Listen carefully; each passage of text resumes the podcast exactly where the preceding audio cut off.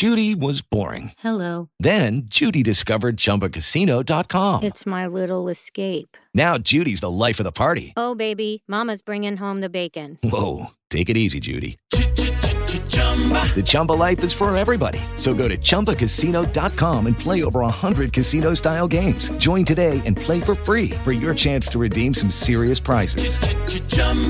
ChumbaCasino.com. No purchase necessary. Void where prohibited by law. 18 plus terms and conditions apply. See website for details. With the Lucky Land slots, you can get lucky just about anywhere. This is your captain speaking. Uh, we've got clear runway and the weather's fine, but we're just going to circle up here a while and uh, get lucky. No, no, nothing like that. It's just these cash prizes add up quick. So I suggest you sit back, keep your tray table upright, and start getting lucky. Play for free at LuckyLandSlots.com. Are you feeling lucky? No purchase necessary. Void where prohibited by law. 18 plus terms and conditions apply. See website for details.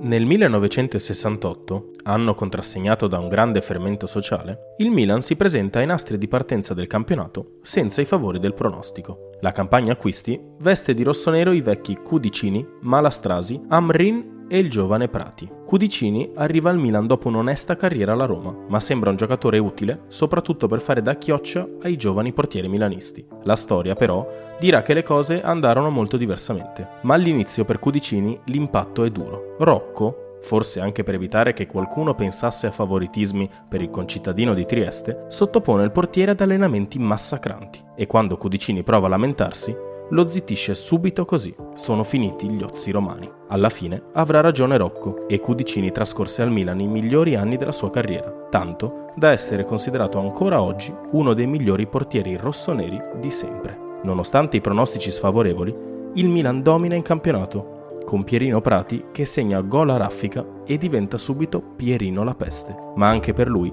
l'impatto con Rocco non era stato dei più semplici. Dopo essersi presentato all'allenatore con capelli lunghi, camicia colorata e pantaloni a zampa d'elefante, secondo la moda dell'epoca, Rocco sbottò.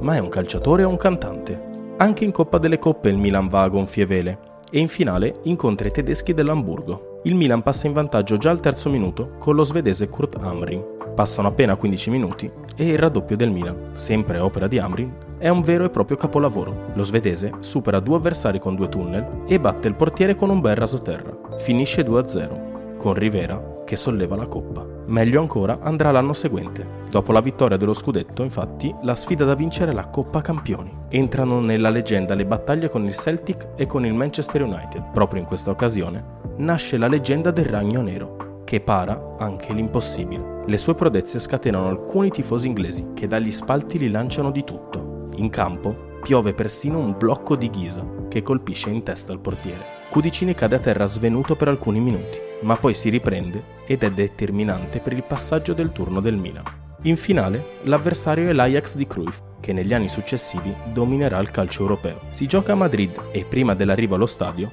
Rocco avverte la tensione tra i giocatori, tutti in silenzio. Una volta giunti a destinazione dice chi ha paura resti sul pullman. I giocatori si alzano e scendono subito, ma manca qualcuno. Quando si girano, vedono proprio Nereo ancora seduto.